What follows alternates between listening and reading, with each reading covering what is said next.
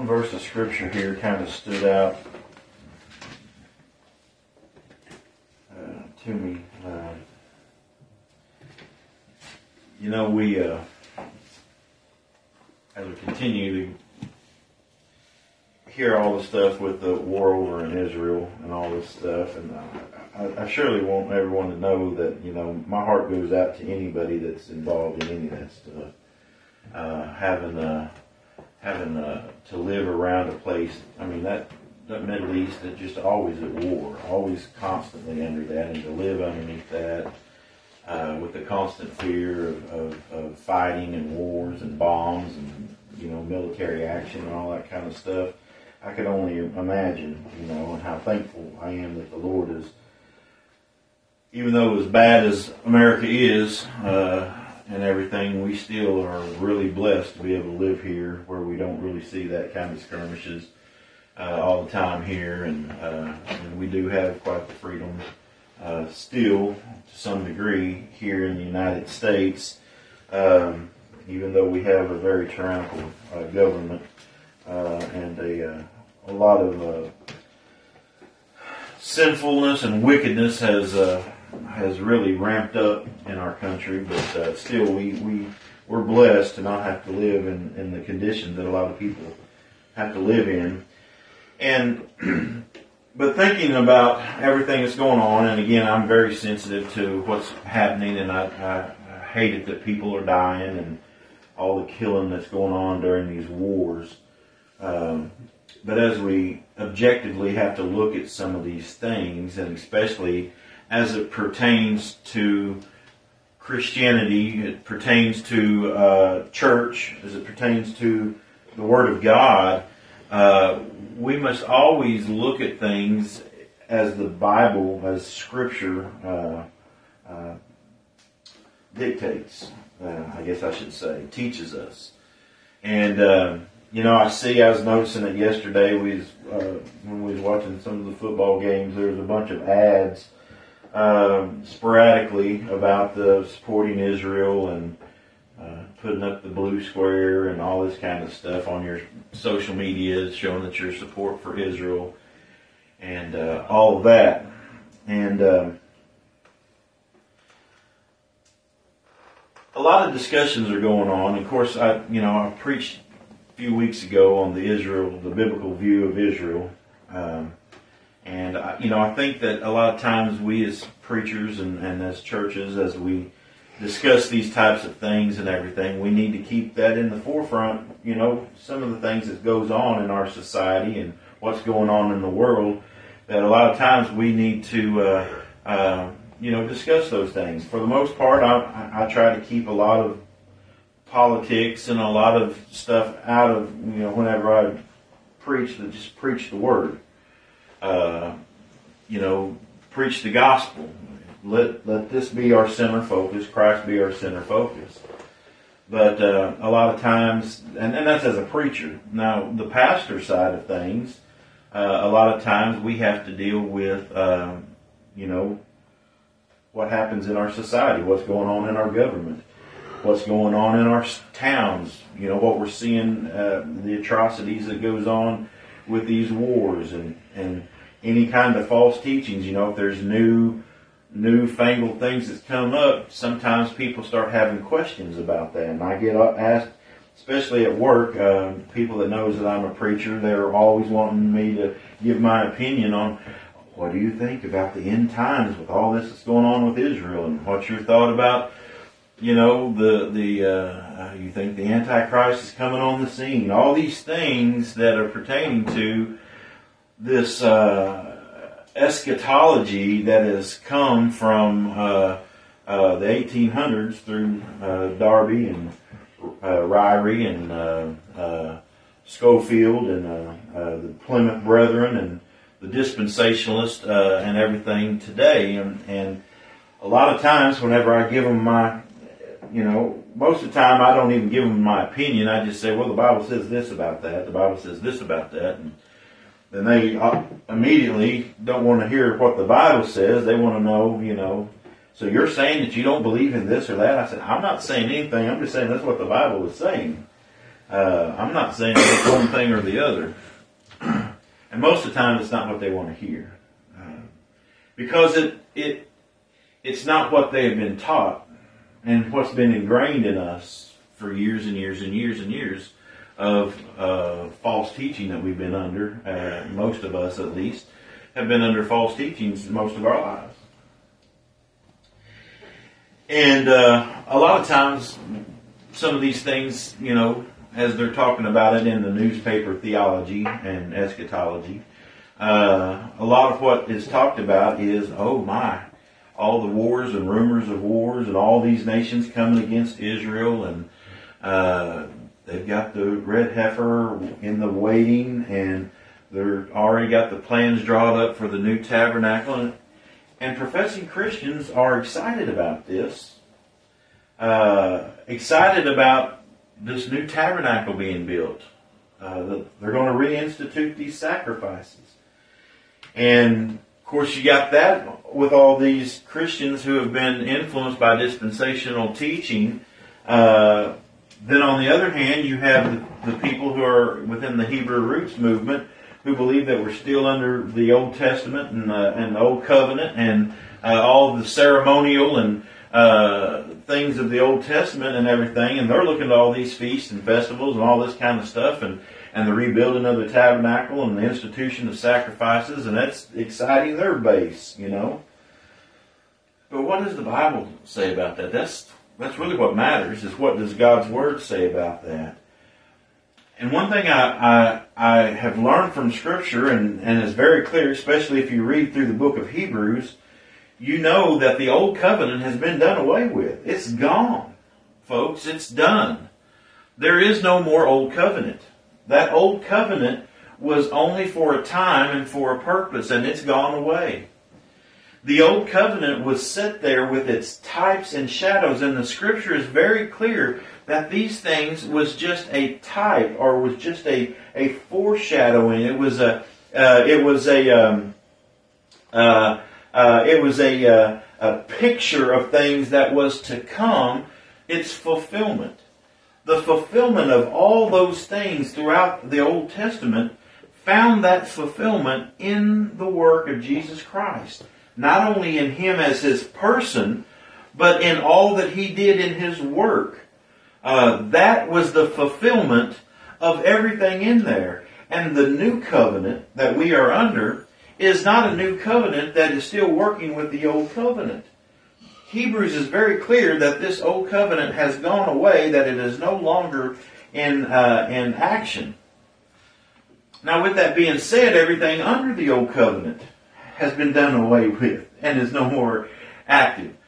And one of the things is those covenant blessings promised to physical Israel, the sacrifices the tabernacle worship, the ministry of the of the of the uh, uh, tabernacle, all those things was part of the old covenant. And if Hebrews is clear that those things have now gone away, then they are no longer going to be active.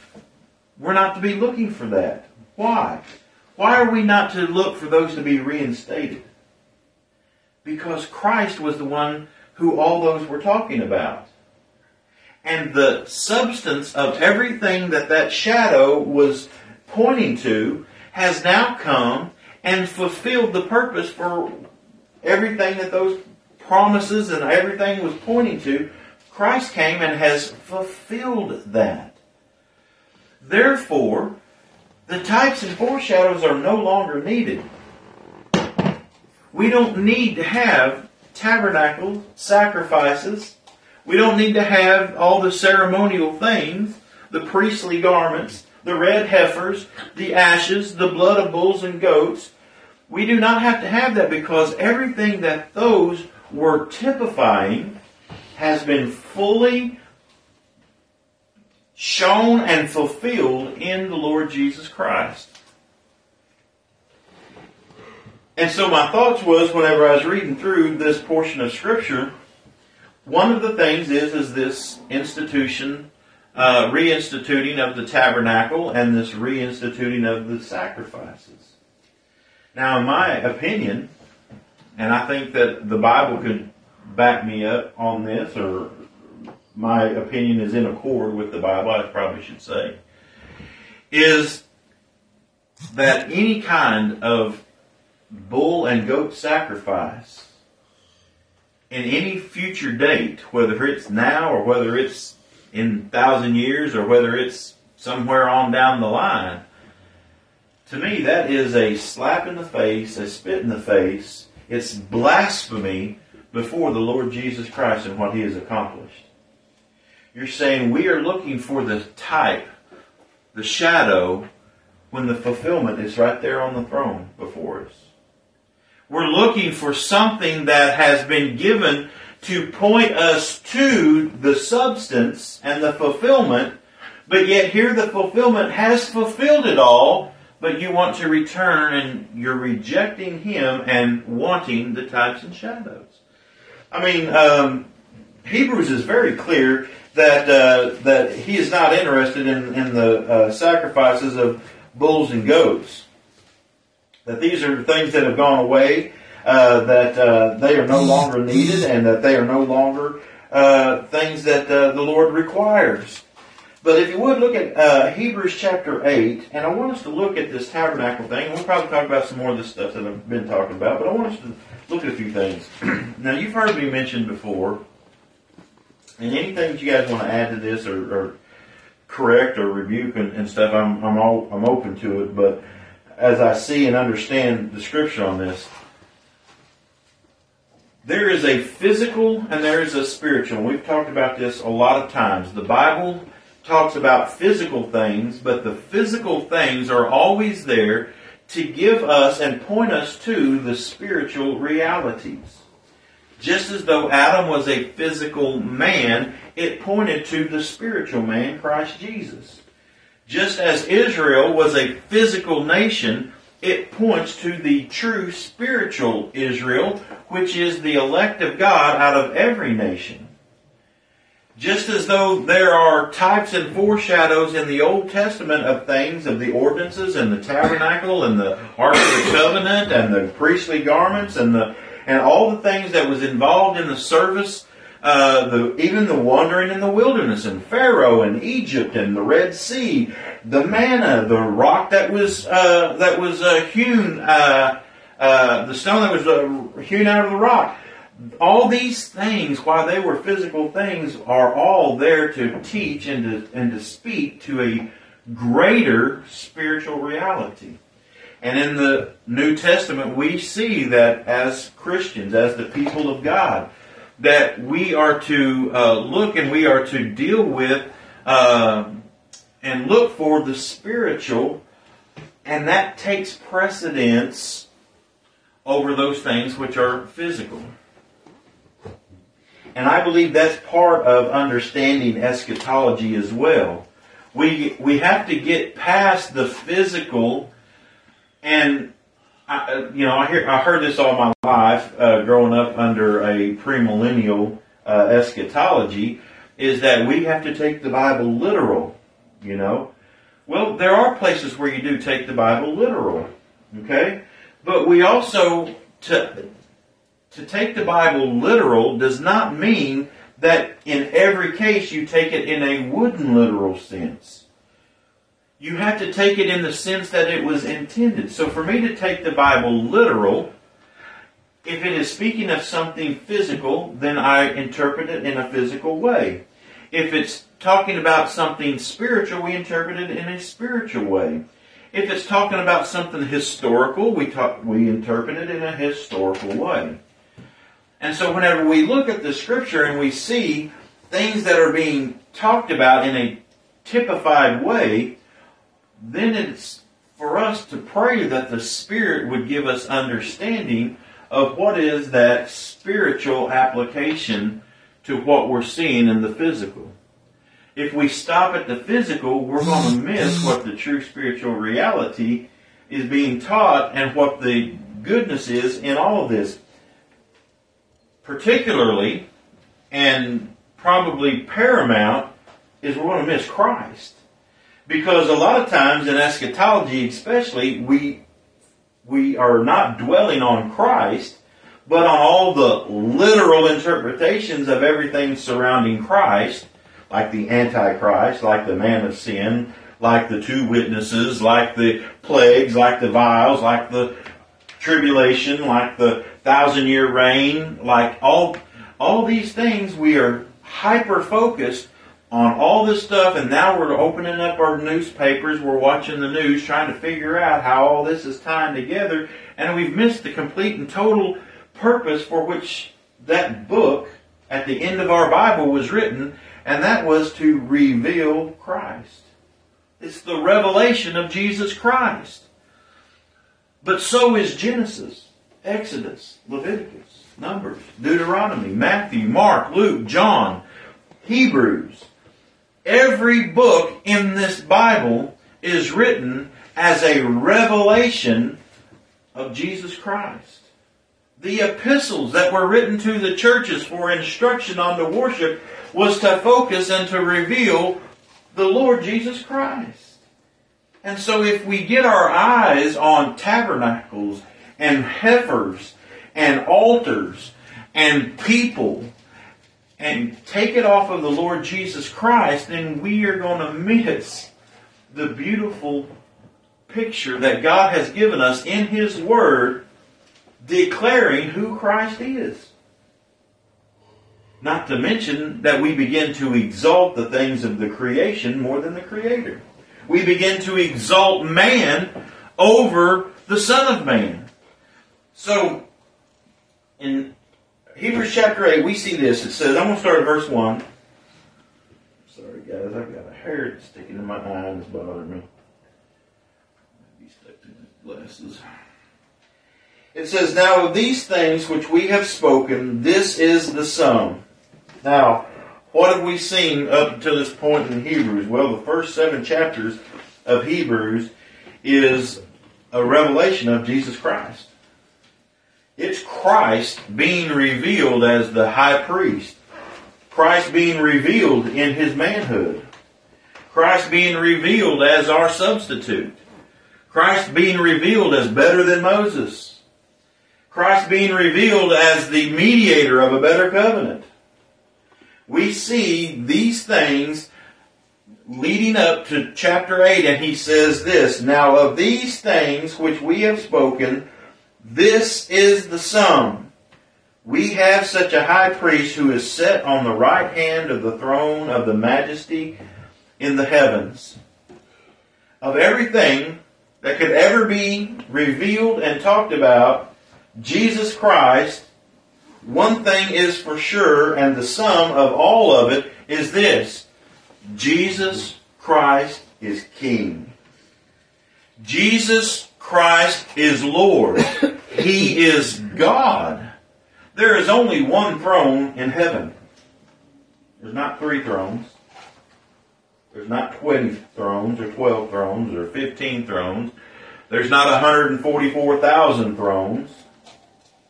There is one throne in heaven. And there is only one who sits on that throne. And the Bible is very clear that the one who sits on the throne is the Lamb. The one who sits on the throne is the Lion of the tribe of Judah. The one who sits on the throne is the only one who has immortality. The one who sits on the throne is the one into whom every knee shall bow and every tongue shall confess. The one who sits on the throne is the image of the invisible God made visible. The man Jesus Christ. He is God incarnate. He is God in flesh. He is God revealed.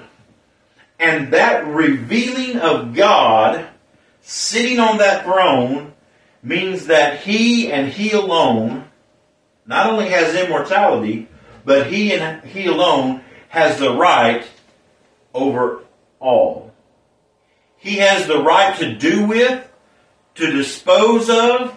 He has the right to say and to do whatever he wants to do because he is sovereign. That's what being on a throne means. If I am king, I have the say so over all my subjects.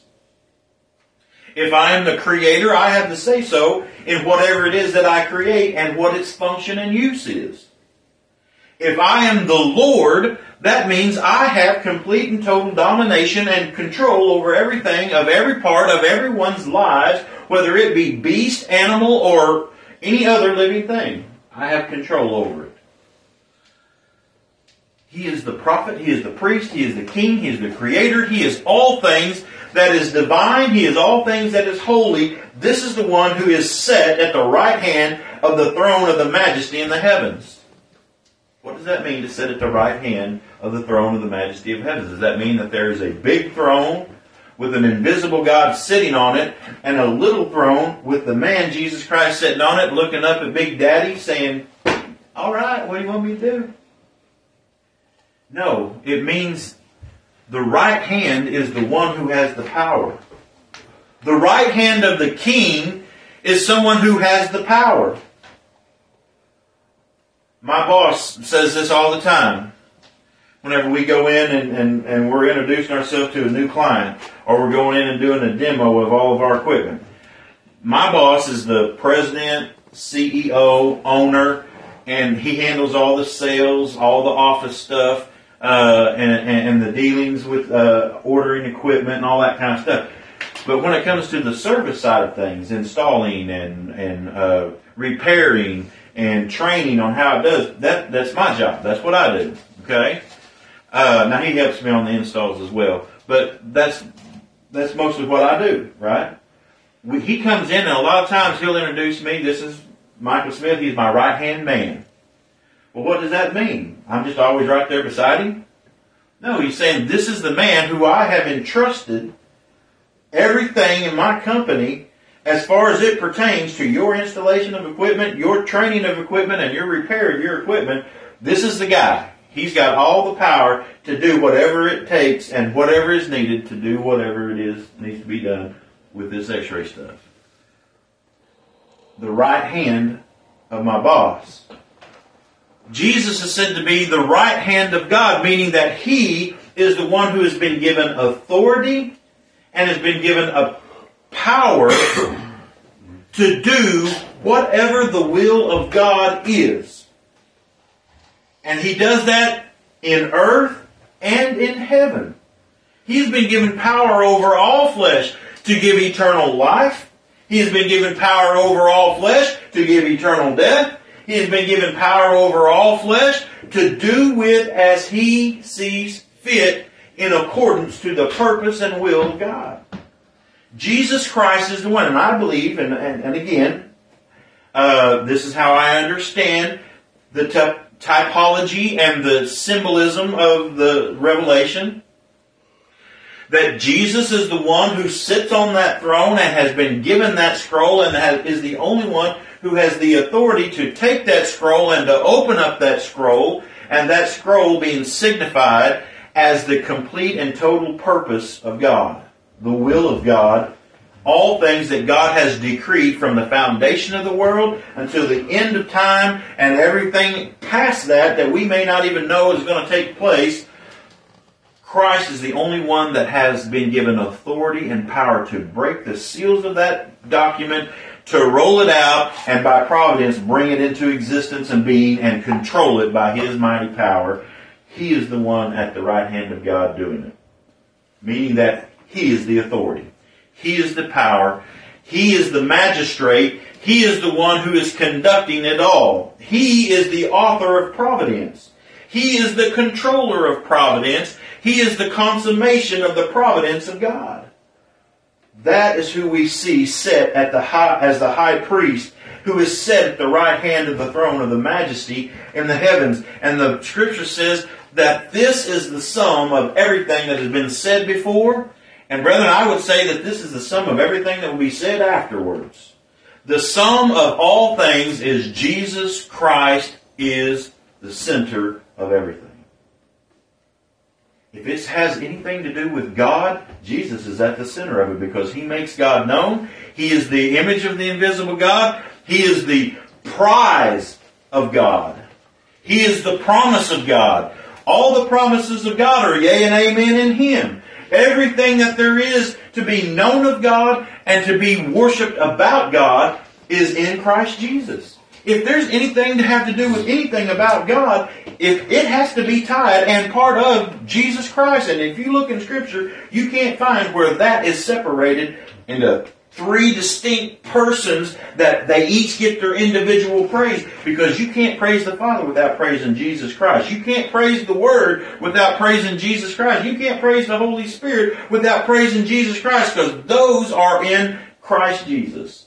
He is the everlasting Father. He is the Word of God, and He is the comforting Spirit that is being sent to His people and residing in His people that indwells them. Jesus is the embodiment of all of the Godhead, and He is the one who is the uh, the fulfillment of everything that God has spoken. So if it has anything to do about God, it all is focused upon Jesus Christ. People like to try to separate them things out eh, as far as it can. I don't know how, how it is, but all I know this is the Bible speaks more of that unity than it does of its segregation. God is one God. And whether it's Father, Word, Holy Spirit, we know that that is found and manifested in the Lord Jesus Christ. For now and all eternity. I mean, when we get to heaven, we're not going to see anything but Jesus Christ. In the Old Testament, anybody that did see an image of God, it was the Lord Jesus Christ. Isaiah saw him high and lifted up. It was Jesus Christ, according to John. He is the majesty that is on high. So look at verse 2. It says that this majesty that is at the right hand of the throne of the majesty in heavens. He is the minister of the sanctuary and of the true tabernacle which the Lord pitched and not man. So that tells me that there is a sanctuary and a tabernacle that is a true sanctuary and a true tabernacle that is not pitched by man. So that means it's not something built over in the Middle East. It's not something built by anybody on this earth. It's not the tabernacle of the Old Covenant. It's not the sanctuary of the Old Covenant.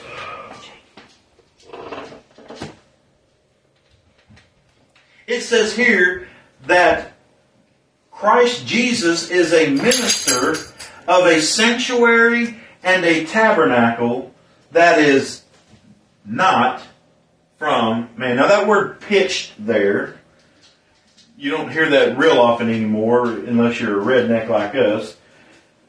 Where do we use the word pitched? What do you think of whenever I say pitched? Pitched a tent. Pitched a tent, right? We pitch a tent. Well, that's actually what this is talking about. Is pitching a tent. That's what the word tabernacle means, is a tent. Pitching a tent. What does that mean? Setting up, forming, or building a tent. So what does it say here? Jesus is a minister of the sanctuary and the true tabernacle which the Lord formed or set up, and not man. Brethren, why are we looking for a man made tabernacle? Why are we looking for a man-made sanctuary? Well, the, the sanctuary was that outer part where all the service was being done, right? That was the court where all the service work of the smaller priests were all working. But the high priest went into the Holy of Holies. The tabernacle where God dwelt. Right? We look throughout all the Old Testament and you see that the uh, before the tabernacle of Solomon was built, whether they were wandering, well, I take that back.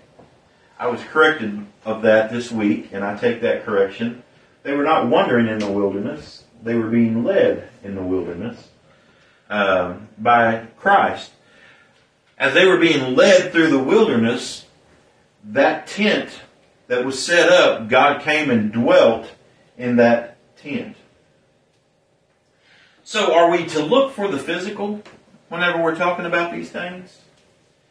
You know that that earthly tabernacle and all that was about it was actually a type and a picture of the true heavenly tabernacle that God had already set up in heaven. Hebrews even tells that, that what he gave Moses in very descriptive detail on how to construct this thing was the picture of the tabernacle that was in heaven. That's in uh,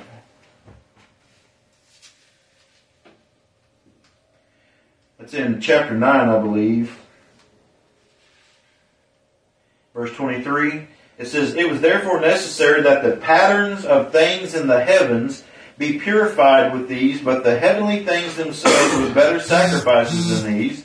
For Christ is not entered into the holy places made with hands, which are the figures of the true, but into heaven itself, now to appear in the presence of God for us. So here we see that the that the uh, holy places that Christ entered into is not the holy places made with hands. Those were only figures of the true. So there is a true tabernacle. There is a true sanctuary that is not made with hands. It's spiritual. There's a spiritual application here that God give us a physical thing to teach us of the spiritual thing. That's what I was trying to teach back when we were talking about Israel. Whenever we say there is a true Israel, and everybody says, well, you guys keep saying true Israel, and Israel's a nation. It's the ethnic thing. It's always the physical. It's always the physical. No, it's not. There is a true Israel of God, and Paul makes that clear. Now, in Hebrews, he says it right here. There is a true tabernacle, not a physical tabernacle, but a true tabernacle, or I should say a, a spiritual. It's not a physical, but a spiritual tabernacle. Because I do believe that the tabernacle that's being spoken of here is actually a physical thing. Uh, but it, it, it's a spiritual physical thing. And I'll explain that here in a minute.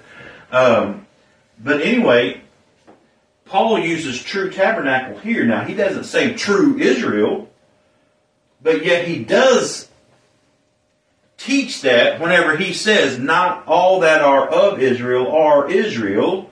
That means that there is a Israel that is the real Israel, and there are those who profess to be Israel that are not really of Israel. So that means there's an Israel within Israel that is the true Israel. He also said he is not a Jew which is one outwardly, but one which is one inwardly. So the outward Jew is one who professes to be Jews but are not Jews. The Jew is one who's been circumcised in heart. So there is a true Jew. The true meaning of Jew is not the one who's been circumcised in the flesh, but the one who's been circumcised in the heart by God himself, which is only the elect of God from every nation, every tribe, every tongue. That's the true Jew.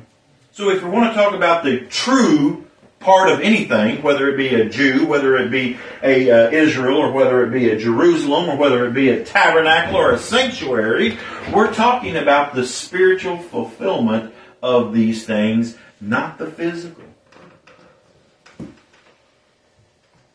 And so he says here, a minister of the sanctuary. Well, who's the sanctuary?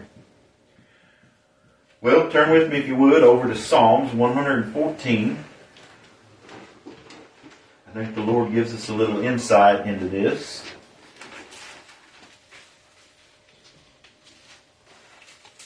Psalms 114, verse 2.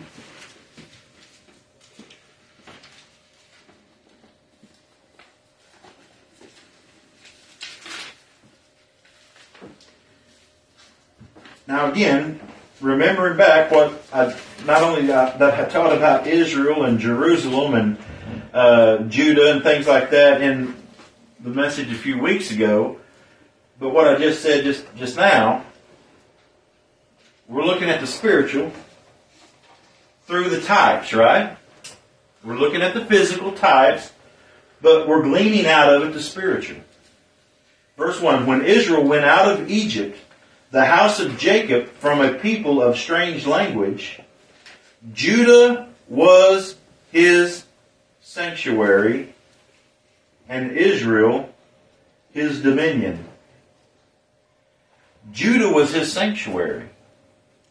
Judah was where he resided. When Israel came out of Egypt, the house of Jacob from the people of a strange language, Judah was his sanctuary. Now, look with me, if you would, at Isaiah 63.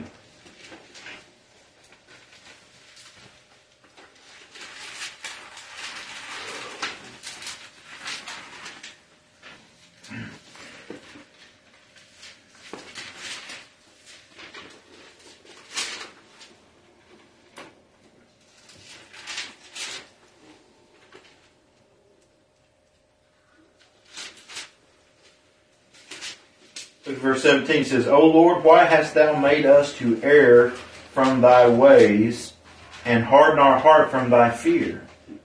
Just a side note, by the way. Who made those people err? For all the limited predestinarians out there. Uh, he says, Return for thy servant's sake the tribes of thine inheritance. The people of thy holiness have possessed it but a little while. Our adversaries have trodden down thy sanctuary. So here he can he compares his people to his sanctuary. Now the sanctuary was the place in where the Lord dwelt with his people. We know the Bible says that I will be a God unto them. I will be their God and they will be my people and I will dwell with them. The sanctuary of God is His people. So whenever we're talking here that He is a minister of the sanctuary, the true sanctuary, that means that God is the minister among his people. He's the one who ministers amongst his people. His work of service in that ministry is within his people, not a physical building that's going to be rebuilt somewhere with an outer court where he's going to be ministering or other people are going to be set up to minister for him while he's sitting there watching on. It says that he is the minister of the sanctuary. Not the priests that are getting themselves all ready together to reinstate all this stuff. He's going to be the minister of this true sanctuary. And the true sanctuary is not a physical thing. It is a spiritual thing. It is a people. He is dwelling in them and ministering among them. Jesus said of the of the church as it's gathered, did he not say, where two or three are gathered in my name, there will I be also with them? He is going to dwell among them. He dwells within our heart. What did he say about the Holy Spirit that he, of his that he would send? He said, I will be their God. I will dwell with them. I will be in them. He is dwelling in us. We are the sanctuary, the true sanctuary of God. But it says here, he's also the minister of the true tabernacle. Now, who's What's the tabernacle represent? What's the spiritual look of the tabernacle? We know it's not physical because it's not pitched by man. Well, I would hold that the tabernacle is speaking of the Lord Jesus Christ himself. And specifically, his manhood. Look with me, if you would, at Hebrews chapter 10.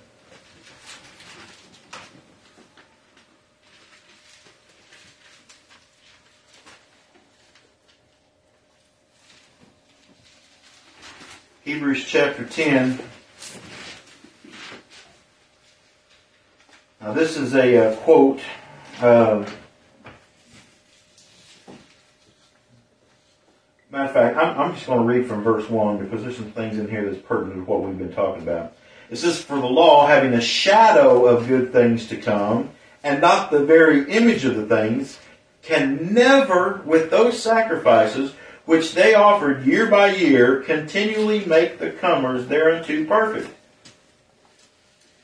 So my question, and I had there's a man that was on our uh, church uh, Facebook page commenting on some things yesterday, uh, saying that all this stuff about Israel and everything, we need to keep looking back to the Old Testament and that, you know, that, uh, uh, that the sacrifices are about to be reinstated and that there was a need for those and all this kind of stuff. And as I've been conversing with this gentleman, one of the things that I pointed out is that why would, whether it's wherever you want to put that built tabernacle, wherever you want to put that reinstitution of sacrifices, whether it's before the thousand years, in the thousand years, or after the thousand years, wherever you want to put that, what is the purpose of it?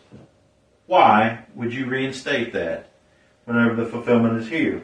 Why would you reinstate something that the scriptures is clear that those sacrifices offered year by year cannot make anyone perfect, but it goes on even more than that. Not only can it not make them perfect, because whenever I mentioned that, he said, yeah, but it's there to set up for forgiveness, for our consciousness. As we come and we offer those sacrifices, we know that we are being forgiven.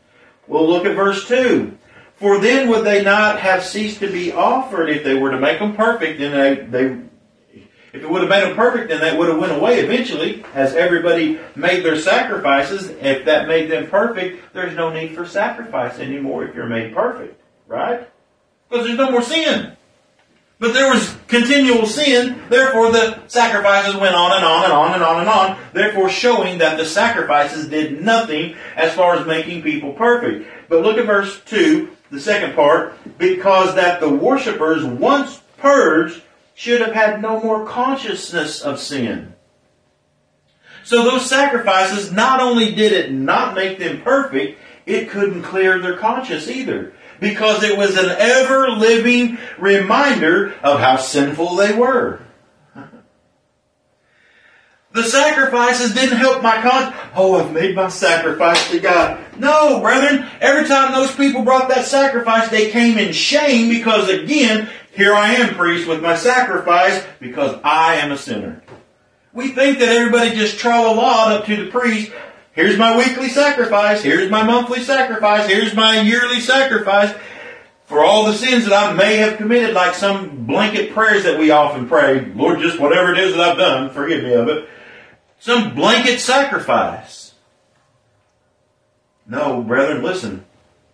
That bloody sacrificial system was a constant reminder, not only to those people, but to those priests who were offering those sacrifices and getting themselves drenched in blood, around the smell of blood and the grossness of all the slaughtering, day in and day out, year in, year out. It was a constant reminder we cannot keep God's laws, and we cannot please God by doing these things.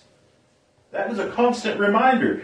So, brother, this reinstitution of a tabernacle and a sanctuary and a uh, uh, offering service to God by bulls and goats or whatever is not pleasing to God. It's not benefiting you in any way. It is not making you right with God, acceptable for God, or going to clear your conscience. And if you have been made perfect and there is no more sin, whatever time frame you want to put this tabernacle in, if there is no more sin, if there is no more uh, need for sacrifice, which there isn't, by the way, because of Jesus, but if you have been made perfect, then there is no more need for sacrifice. So what's the purpose of the sacrifice? Why would Jesus want to sit there and see that all the time? There's no need for it. There's no want of it, and there's no application for it.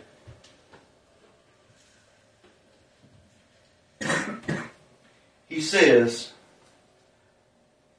because that the worshippers once purged should have had no more conscience of sin. But in those sacrifices, there is a remembrance again made of sins every year. For it is not possible it is not possible that the blood of bulls and goats should take away sins.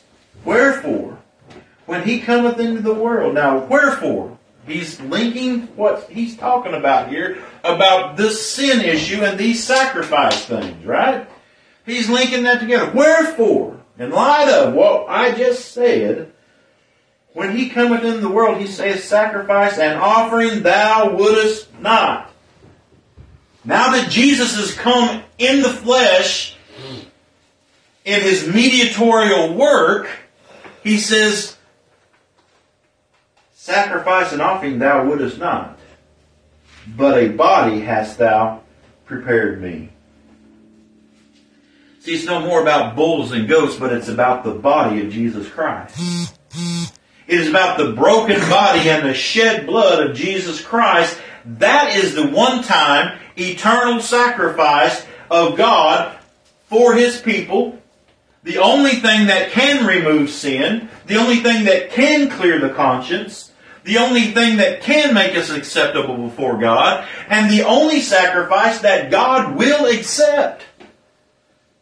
And that is that. And He is the true tabernacle. And in that true tabernacle, that flesh, that body that God prepared for Him, He once for all made the sacrifice. He did the service of the priest.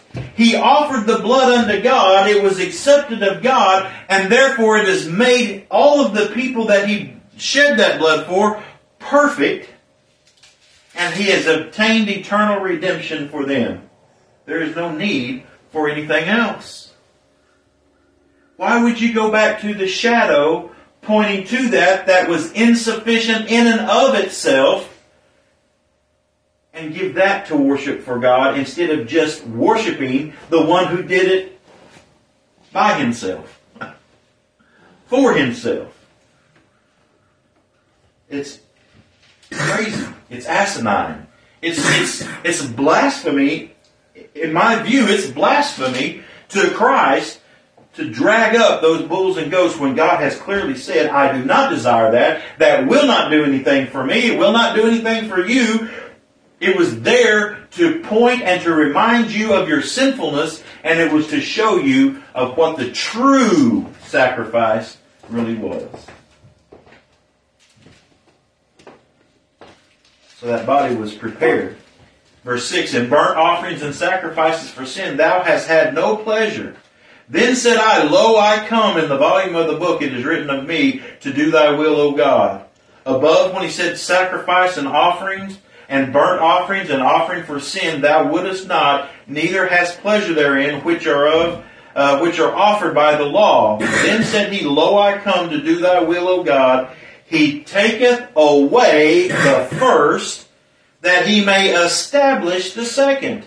By the which will we are sanctified through the offering of the body of Jesus Christ once for all.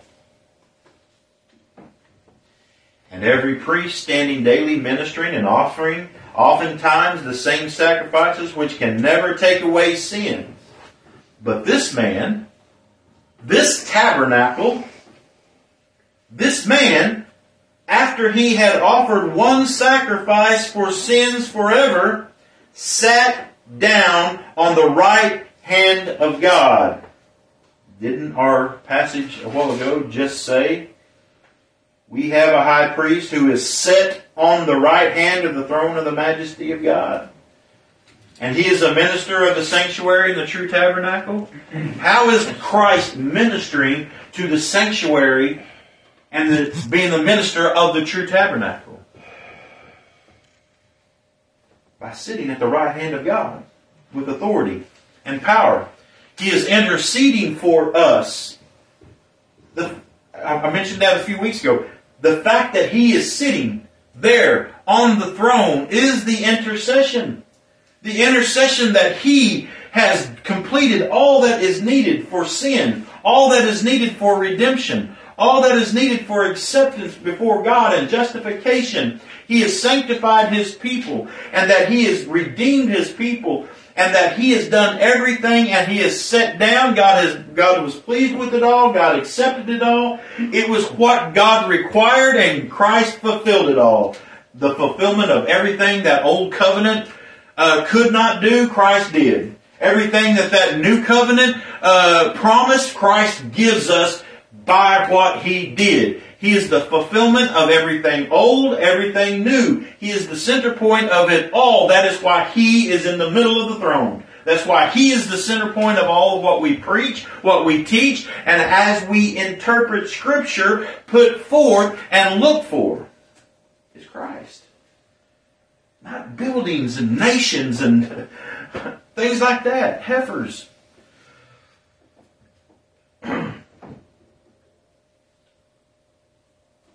Look if, with me, if you would, at uh, Hebrews chapter 2.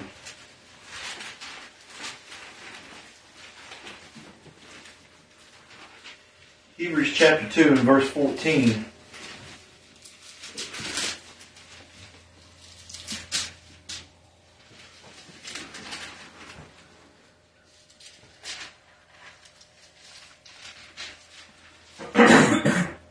Verse 14 says, For as much then as the children are partakers of flesh and blood, he also himself likewise took part of the same flesh and blood. Right? That through death he might destroy him that had power of death, that is the devil. So here we see that Jesus took on, uh, verse 16, the very nature, or for verily he took not on him the nature of angels, but he took on him the seed of Abraham. So we see that he has taken on uh, this body that God has prepared for him, and it is a body made like unto his brethren. Not the same as his brethren. It's flesh and blood, but it is without sin. See, we have flesh and blood, and we have sin. But Christ Jesus does not have a nature of sin. We do. So yes, he is made like unto his brethren. Flesh and blood was needed to be that sacrifice. The body had to be broke, the blood had to be shed. He had to have flesh and blood. Like unto his brethren, but not with sin. In Revelation chapter 21, we read this.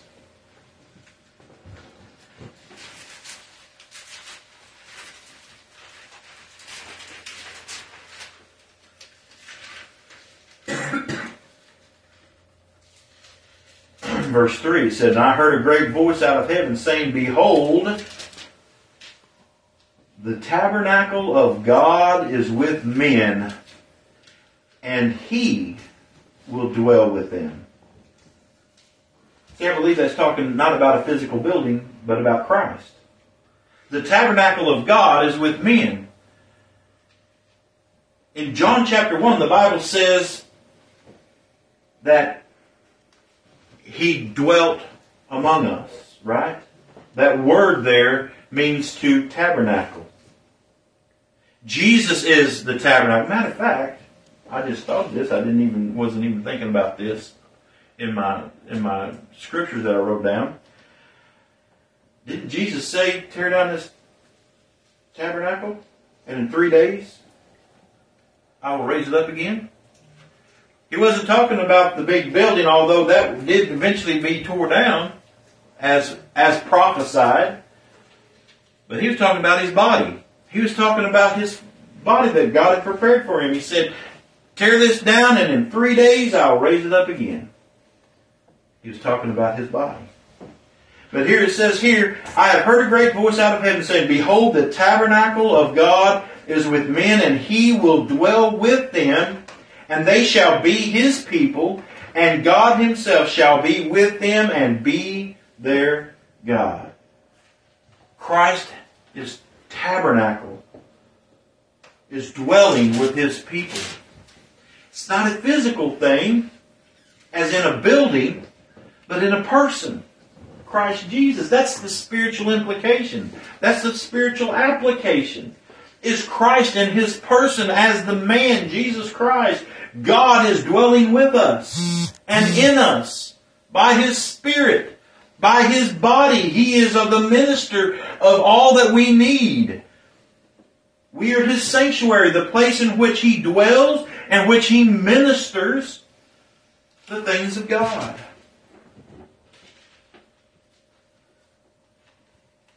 Now go back to Ezekiel if you would, and I'm just I think I'm going to wrap it up with this probably convoluted as much as I can. Pray that the Spirit's made clear some of the things that were in my mind. But in Ezekiel 37, I think this wraps everything back up to the sanctuary that we began with. In Ezekiel chapter 37, look with me down at verse 27.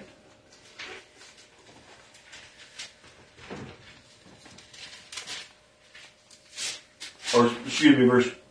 Um, I am going to read down to that, but where did I want to start here? Verse 24. And David, my servant, and of course we know David is a type of Christ, right? I don't think anybody would argue that point. And David, my servant, shall be king over them, and they all shall have one shepherd. Hmm. The New Testament also says that Jesus is the great shepherd, right? And David, my servant, shall be king over them, and they shall have one shepherd. They shall also walk in my judgments and observe my statutes and do them. Wow. We shall. We shall. We shall. It doesn't say we might or we we should. It says we shall walk in his judgments and observe my statutes. Doesn't the Bible say that it is God who works in you both to will and to do? And something I noticed, I, I might have mentioned this to you before, but I noticed something recently in that verse. It says that, For it is God who worketh in you both to will and to do, and it says, of his good pleasure, not just to will and to do his good pleasure. See, some people will look at that and say that God works in us to will and to do his good pleasure, meaning whatever he tells us to do in his word. But it says to will and to do of his good pleasure. Meaning God is working in us whatever he pleases. He works our will and he works our working for his pleasure. Whatever it is his pleasure is. Didn't the Bible say that I will do all my pleasure?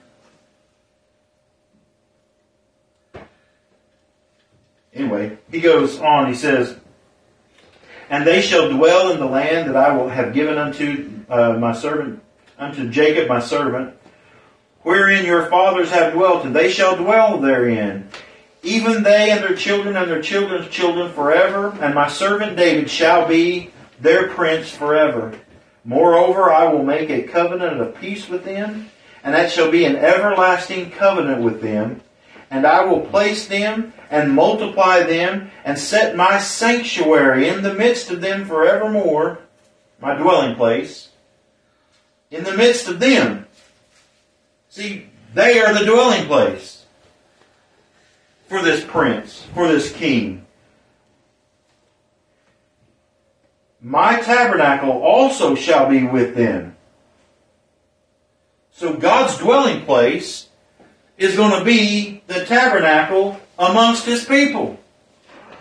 The sanctuary. My tabernacle also shall be with them. Yea, I will be their God, and they shall be my people. And look at verse 18. I think this is what might tie it all back together before we started. And the heathen shall know that I, the Lord, do sanctify Israel when my sanctuary shall be in the midst of them forevermore. See, the heathen shall know that I, the Lord, do set Israel apart, sanctify Israel when my sanctuary, where my dwelling, where my presence shall be in the midst of them forevermore. He's promised to be our God and to dwell with us forevermore. Matter of fact, in Romans, whenever he's actually telling the physical Israel, the physical Jews, he said, listen, the fact that I am going to dwell among the Gentiles, the elect out of every nation, tribe, and tongue, that's going to be to show you and to bring jealousy into your heart because I am dwelling there. You thought I was just going to dwell amongst your tents, among your buildings, but that was just a, a typology. It was just a symbol. It was just a shadow to show forth the true sanctuary, the true tabernacle, which is Jesus Christ dwelling among his elect from every tribe, language, nation, people. That's the true dwelling of God with man. That's where I will be. I will be in the midst of my people. I will be in the midst of the church. I will be in the midst of my brethren. I will be in them and I will be their God and they will be my people. I will minister in the sanctuary of God, which is my people. I will minister in them. And is He not our teacher? Is He not our comforter? Is He not our uh, uh, convictor? Is He not our uh, uh um, convincer of sin? Is He not everything that we have need of? The one who brings us joy, who brings us all the spiritual gifts that God has given. Isn't Jesus Christ the one who is the one ministering those things in us? He is ministering in the sanctuary, which is His people. And the one that is doing that is the tabernacle of God, the man Jesus Christ. So, brethren, again, let's look past these literal, physical things that the Bible teaches and see Christ at the center of everything and its spiritual fulfillment. And who Christ is for his people. It's not something for some Middle Eastern or country nation over there. That was just a type to show us the true, broader fulfillment of all of God's elect. Listen, what does that mean? That means Christ isn't just bound to the United States or to Israel or to this.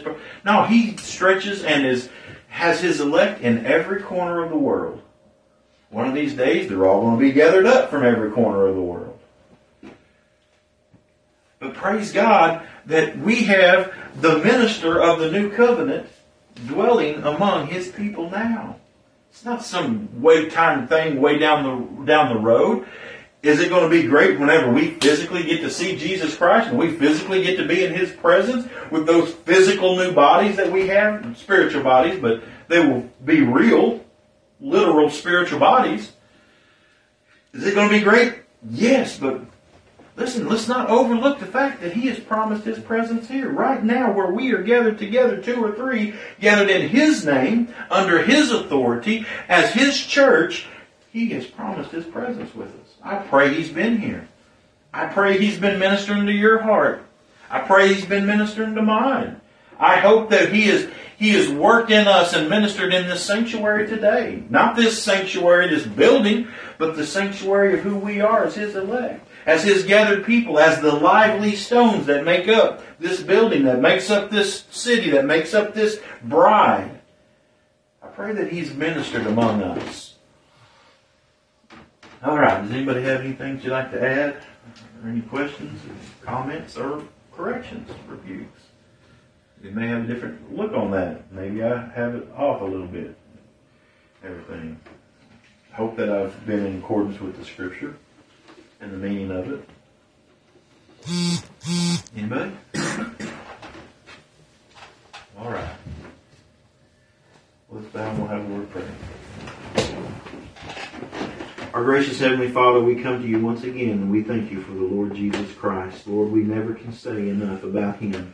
We never can preach enough about Him. We thank you for the Word of God that has revealed Him to us. We thank you for the new covenant, which is in Christ Jesus. We thank you for the minister of that new covenant, which is Christ Jesus. Father, we just are uh, needy people, and not only do we need revelation of what you have written to us, but Father, we need you in us to lift our hearts, to worship, to honor, to magnify, to glorify uh, you for who you are. We need you to show us the things of these uh, passages that uh, you've not revealed to the world, but you have revealed unto babes, unto your people. And Father, we need the Holy Spirit to continually be with us, to comfort us, to give us peace, especially in the times that we uh, living that you have us in now, Lord. Uh, may you keep your people. May you comfort them. May you give them peace. Again, we want to lift up and pray for uh, Sister uh, Rosette and her family and, and, Brother Larry and all them and all their relatives and the passing of their relatives and for um, Brother Bradley and the passing of his son uh, and everything. We want to remember them uh, and the family, Lord, that you would give them peace and that you would give them comfort. Uh, Father, we pray that if any of them be your children, Lord, that you have received them unto yourself. Uh, Lord, we just also pray that you just might continue to minister among us as we leave this place. Be with us this week. Uh, again, we thank you for all that you've given us. We thank you for this opportunity to be together once again today. Uh, and uh, thank you for it. And it's all in Christ's name that we pray. Amen.